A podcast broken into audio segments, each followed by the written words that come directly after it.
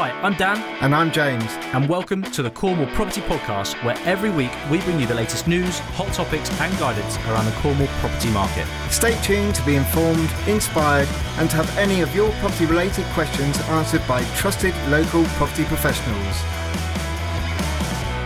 Welcome back. I'm Dan. I'm James. And this is episode 45 of wow. the Cornwall Property Podcast. And uh, again, we're here to inform, educate, inspire you guys to get involved with property, um, particularly down here in Cornwall. So, uh, yeah, thank you once again for joining us. Absolutely. And just remember that you can get in contact with us by going to cornwallpropertypodcast.com, onto our front page there. Scroll down to the bottom. You can send us a message that way. And then you can also reach us on social media such as Facebook. Send us a message on there. And we're now on Instagram as well. So please do follow us there and give us lots of likes like many of you do. And talking about you guys, uh, this is your turn uh, and part of the show where you can uh, send in your questions uh, to us, which we love answering or try to answer anyway and give our opinion on. We're not Mystic Megs, but we can do what we can to try and give our best opinion. So, without further ado, we have Joe from Truro who asked the following. Thanks for the great content, guys. Really appreciate your guidance and expertise. Uh, you're very welcome around the property market of late with everything going on in the market of late, I know a lot of us are really concerned about a property crash. I was wondering what your thoughts were and what if you are both still pushing forward with new investments. Good questions. Yeah, thanks for listening, Joe, and the kind words. Um, yeah, we're, we're, we're kicking on. Um, we're not really changing anything. We're, we always drag our numbers very contingently anyway to, to kind of cover our backsides and we do our rental figures when we're holding on to the properties. We do it with a, a, higher interest rate than we're currently using anyway, because again, we just anticipate these sort of things and we just want to cover our backsides. And we know the lenders are going to do um, stress tests on us, so we just want to make sure we're we're as safe as possible. And touch wood, um, it's been so, all good so far. So. Yeah, we've got, for example, we've got two completions due this month, haven't we? End of October. We have got yeah. two more completions in Truro. Um, this month. And again, we're pushing on. And, and why do we have confidence in that?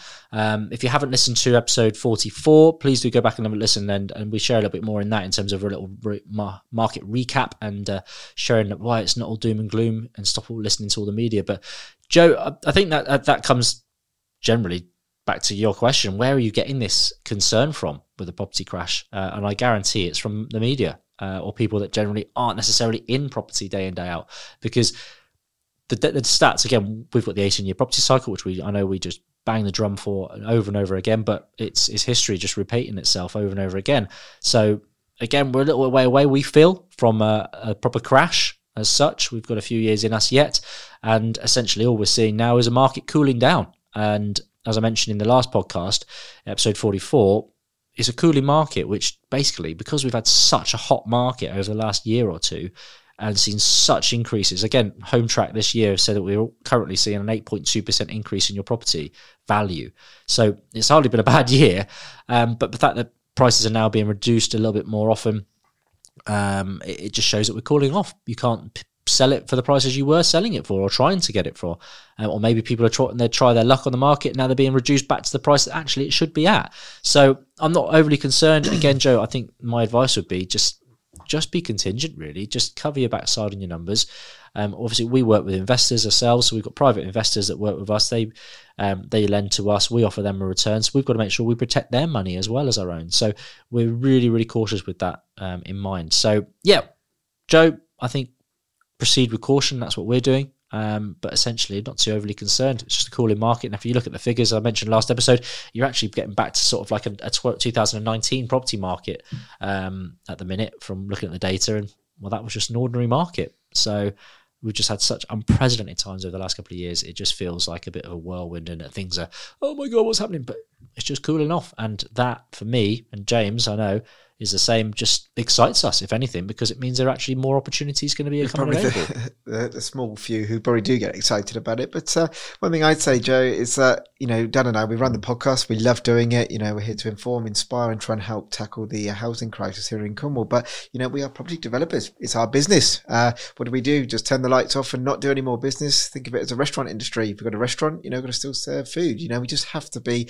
I think the word here is be creative, you know, and seek out the good in the bad. And for me, you know, if if people are sort of worried about a property crash, well, that's not a bad thing because that means I'd love loads of cautious people in the market who don't want to buy because they're worried about this, they're worried about that. I also remember the the time when a few people, I won't mention names, that were saying to Dan and I that how come you guys are buying up uh, at the beginning of this new thing, this new pandemic that's going on? You know, Cornwall's market might be on its knees in a couple of years. And Dan and I looked at each other, but this is a real opportunity. So if, if there's less people kind of buying things up, then we know that you know there's a real opportunity to make you know an offer where we can get reductions on properties. But for me, I just look at this as it's a property business, and it goes down to two things: that is demand and it is supply. And it's quite simple. There is more demand in Cornwall than there is supply at the moment. So that is a good business to be involved with. We know there's a housing crisis. People are waiting to get houses. And we show, you know, every fortnight we show you properties that are unencumbered. They need help. And, you know, guess what? There's people there waiting to buy them or rent them in Cornwall. And the, and the market, I think, in this particular county is still very, very good. So again, just be cautious, as Dan says, but I think now is a good time to be creative and watch, you know, study houses, look for price reductions and uh, chat with your agents. They'll tell you what vendors will really take. And uh, yeah, just be, um, you know, be careful, but be clever. Yeah, the best time to, to get involved with property was yesterday. Absolutely. So, well uh, said, sir. So thank you, and James, great points as well. And uh, next que- question is from a good, good friend of ours, actually, Becky, um, who is absolutely smashing it now. She's doing great things. She's been working really hard. She's down in Falmouth, and she has uh, got in touch with a question that we've been helping her out with. So, Becky, James, I'm going to throw this one at you. I have been doing a HMO renovation in Camborne, and, lo- and right at the last minute, um, the day before the valuation, my mortgage product was pulled. I am now facing a 7.49% five year fixed rate, which is actually more a calendar month than I'm actually paying on my bridge loan, which Wowzers. which expires from 2023, March 2023. What should I do? I have investors tied up with money also. James. Two word answer. Don't panic. Yeah, simple. That's me done. Don't Um, worry. no, uh, uh, and well done, you, Becky. Uh, we know you very well, and we know all the stuff that you're doing. You've done an amazing job uh, on this HMO renovation, and it's going to create some uh, lovely rooms for people to live in, which is what it's all about.